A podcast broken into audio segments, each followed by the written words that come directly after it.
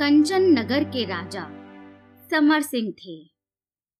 समर सिंह ने अपने राज्य के विकास के लिए कुछ नई योजनाएँ बनाई और उन योजनाओं को अमल में लाने के लिए एक विशेष प्रकार की कठिन परीक्षा आयोजित की। इस परीक्षा के द्वारा राजा ने तीन योग्य अधिकारियों का चुनाव किया। वे अधिकारी थे नील, विनीत और सुनील। ये तीनों ही बड़े, मेधावी, बुद्धिमान और एक से बढ़कर एक थे।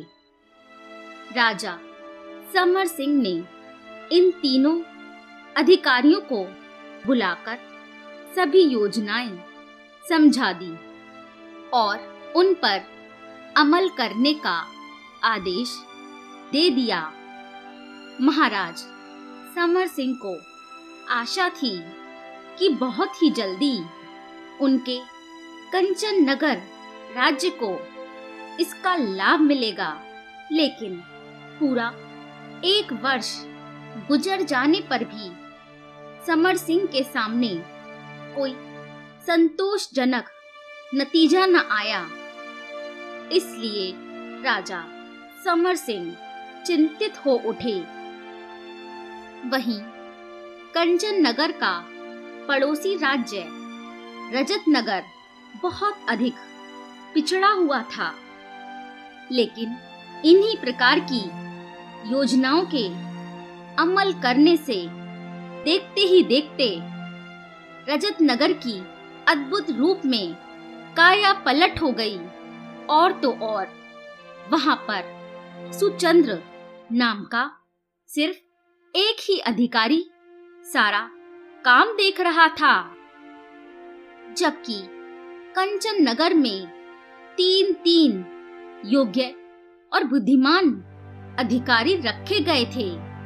फिर भी उनके तीनों अधिकारी रजत नगर के एक अधिकारी के बराबर अपने उन योजनाओं को अमल नहीं कर पा रहे हैं और उन तीनों के कार्य का कोई भी परिणाम राजा समर सिंह के सामने नहीं आ रहा था।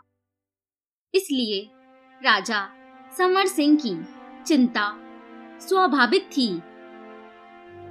राजा समर सिंह ने एक दिन, अपने प्रिय मित्र और विदूषक सर्वेश्वर से अपनी चिंता प्रकट करते हुए कहा, विदूषक, हमारे पड़ोसी राज्य रजत नगर में जिस काम को सुचंद्र अकेला ही बड़ी सफलता के साथ कर रहा है, उसी काम को हमारे तीन अधिकारी भी करने में असमर्थ हैं। इससे तो साफ़ मालूम होता है कि या तो हमारे तीनों अधिकारी अयोग्य हैं, या वे तीनों रुचि के साथ हमारी योजनाओं को अमल नहीं कर रहे हैं। इस पर विदूषक सर्वेश्वर ने कहा, महाराज सुचंद्र योग्य अधिकारी है। यह मैं मानता हूँ, लेकिन साथ ही मेरा यह भी दृढ़ विश्वास है कि हमारे तीनों अधिकारी सुचंद्र से किसी भी बात में कम नहीं है, बल्कि मेरा तो यह दावा है कि हमारा हर एक अधिकारी दो दो सुचंद्र के बराबर है। तब राजा समर सिंह ने विदूषक से मुस्कुराते हुए कहा विदूषक कुछ लोग अपने देश के अधिकारियों की बुद्धिमानी और योग्यता की आँख मूंद कर प्रशंसा करते हैं ताकि हमारी हिम्मत बनी रहे और विदूषक लगता है तुम भी ऐसे ही लोगों में से हो। राजा समर सिंह का जवाब सुनकर विदूषक के चेहरे का रंग उड़ गया।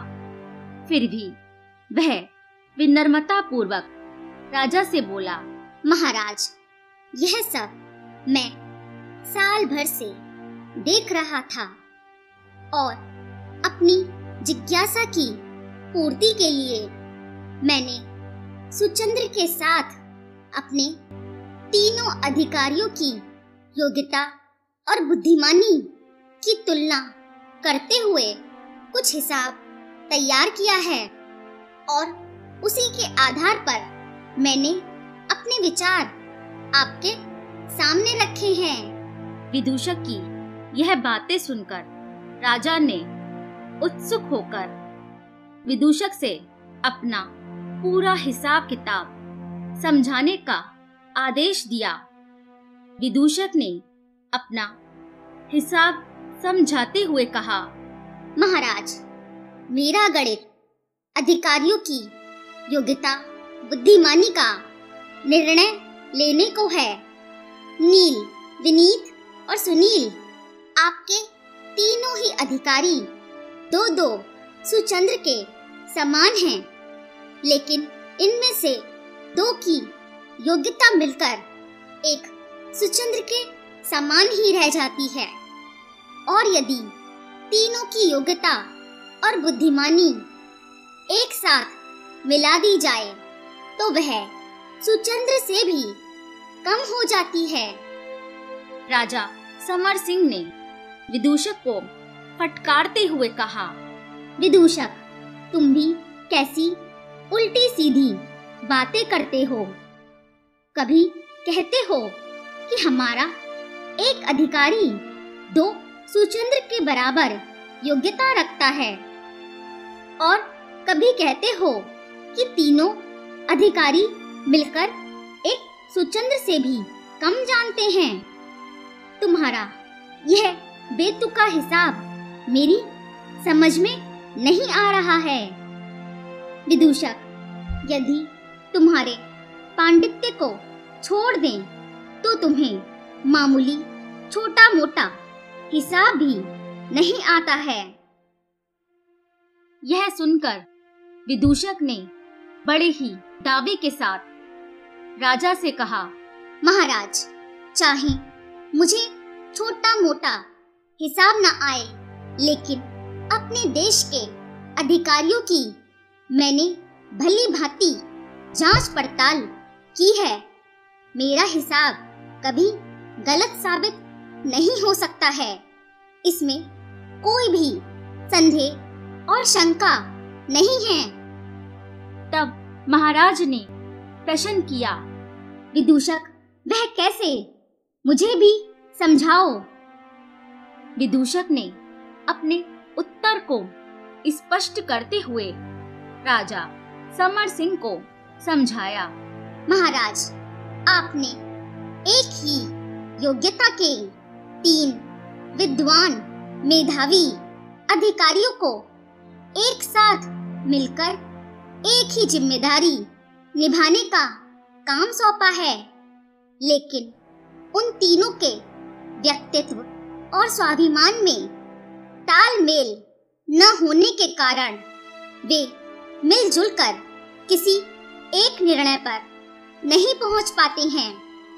इसलिए उन तीनों की योग्यता मिलाकर भी एक सुचंद्र के बराबर नहीं हो पाती है। और यदि इन तीनों में से दो को ही काम पर रखा जाए तो विचारों में मतभेद होने पर भी अंत में दोनों एक बात पर सहमत हो सकते हैं। और इस प्रकार दो अधिकारी मिलकर एक सुचंद्र की बराबरी कर सकते हैं।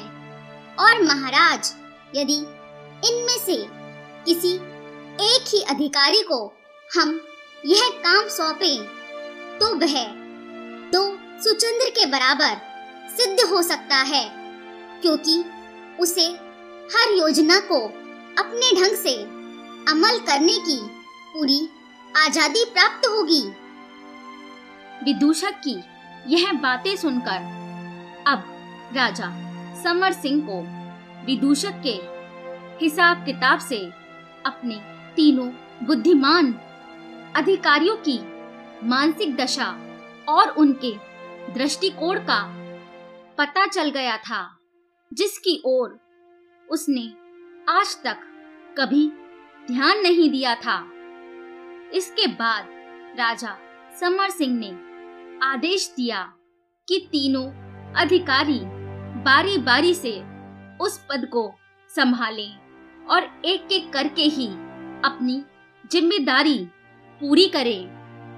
कुछ समय के बाद राजा समर सिंह को यह जानकर बड़ी प्रसन्नता हुई कि उनके तीनों अधिकारी विदूषक के हिसाब किताब के अनुसार सुचंद्र से कहीं अधिक योग्य, सफल सिद्ध हुए हैं।